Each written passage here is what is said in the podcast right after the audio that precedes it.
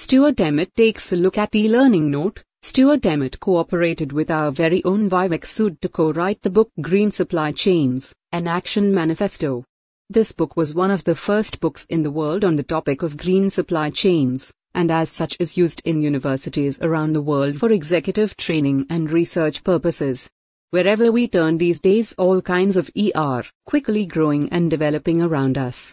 Now, as my surname begins with an E, then I better be careful what I say.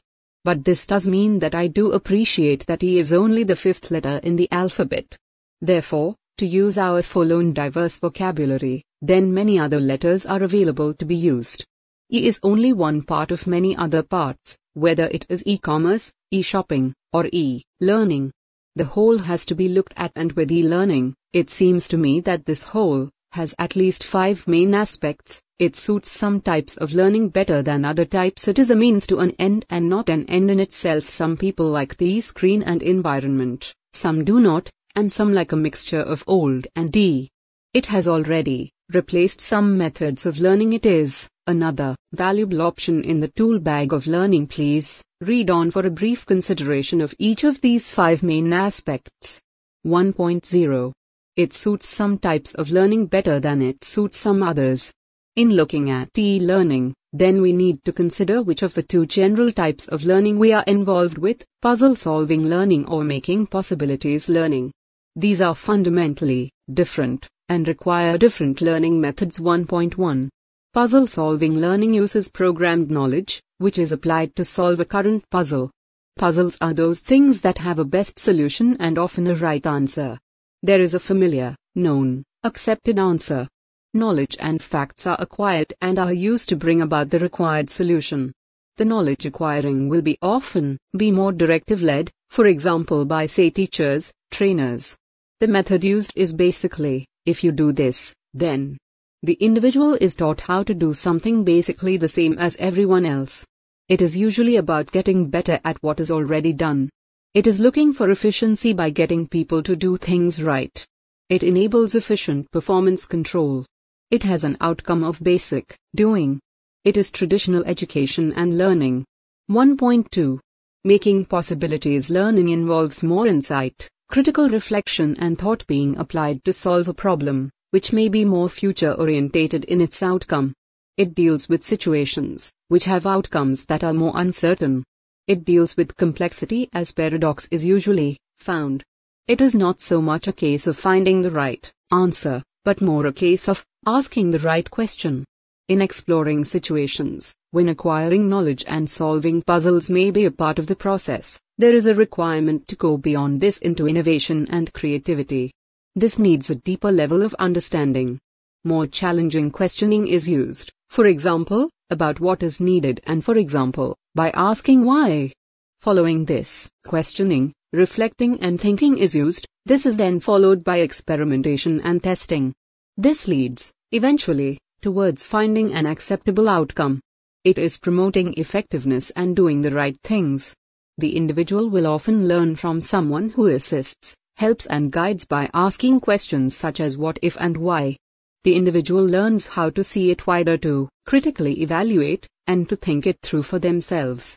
Clearly, these two levels of learning are fundamentally different, and preventing confusion is critical.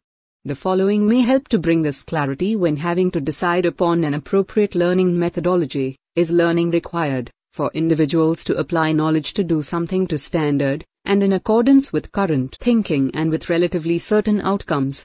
For individuals to apply knowledge, to develop new problem-solving skills and then move towards handling more future-related problems with uncertain outcomes. For individuals to become more of what they want, aspire to be. For teams and groups to learn together to get things done. To impact upon the development of the company. E-learning would seem to be much better for individual-based, programmed puzzle-solving learning, and also for the more technical hard stuff. Both of these have more black and white answers with clear outcomes and expected standards. The learner needs to find the right answer. But e-learning is perhaps of less use for the touchy, feely soft stuff and also less use for the non-pre-programmed, making possibilities learning. This type of learning needs more reflection, more innovation and challenge, and finding out just what is the question, problem. It can involve team, group learning situations, where it can include those many types of interaction that are lost on the keyboard screen. 2.0. It is a means to an end and not an end in itself for some people. Technology becomes an end in itself. These people get a technology fix that becomes the answer to all known problems. As with all good sales pitches, e-learning is often sold as a need rather than a want. Here, e-learning is seen as having all the answers and that anything new will be automatically better. Tony Harris, training consultant, says we must always retain control of the process, and whilst change is a constant, we must not be constantly changing. This is true, but how often are things changed because of flavors of the month? Everyone is going to be doing it, and it is new and nice to have. So often, what is really happening here is change for the sake of change and for technology fixing. But different learning methods are often about supporting the learner better. Certainly here, technology can be a useful means as a part of the learning process, and it has some positive benefits to offer here. The Open University is actively embracing email support to students, as does David Granville's Silnet e-learning system. As David comments, students now tell us that it is the most friendly and personal way to learn of any method they have experienced. We now have 85% of students on or ahead of schedule compared with less than 20% on the traditional methods. It proves that e-learning is not just about content, it is very much still about support. 3.0. Some people prefer the e-screen and environment, however some people do not, and some people like a mixture of old and new. When considering e-learning, then we should never forget the user, the client, and the learner. Are not trainers, especially, all about making it easier for learners to learn by whatever method? If he does this, then fine. If it does not, then let us use the learning method that will assist learning better. The horses for courses viewpoint must prevail. Some people are best suited to traditional classrooms, some people are best suited to competency-based programs, whilst a growing number are turning to the virtual classroom. Tony Harris, training consultant. We should always be looking to improve the way people can learn better. Whilst some say, if it is not broken, then why fix it? The answer to this saying should always be, but can we improve it? With any learning, then any change or any improvement must be customer, user, client, learner focused. If there are other gains to be had, then good, but customer focus first please. 4.0. It has already replaced some types of learning. E-learning methods have already replaced some former types of learning, and in so doing, has replaced trainers. I know this personally, though, having some training work replaced by e-learning. Changes pushed by technology have happened to everyone, and trainers should not think they are in an immune and unique position here. But then, are not problems opportunities? The material still needs to be developed. The content is the critical part of e-learning. The bells and whistles are useful, but they will not sustain a poor content. After all, rubbish in, then rubbish out, and recycling on poor existing material will not work. Great opportunities exist with e-learning to use more attractive and moving visuals, and checklist feedback questioning including sounds. Simulations, interactions can all add to make a more interesting, challenging and useful learning experience.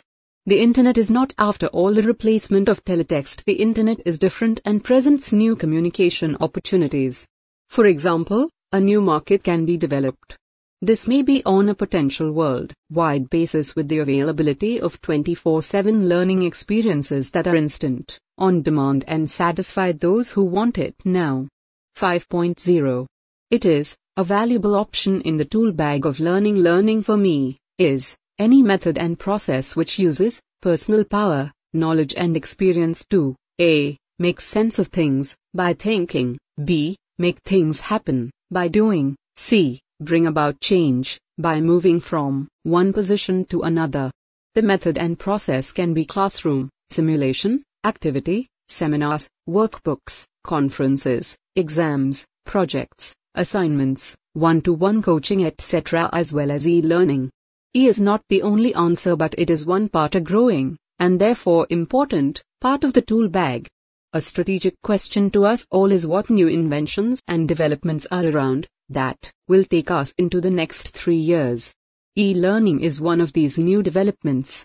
It will be ignored at peril, but needs to be looked at with a maturity that uses it, where and when it is feasible and is capable of being used to its best extent.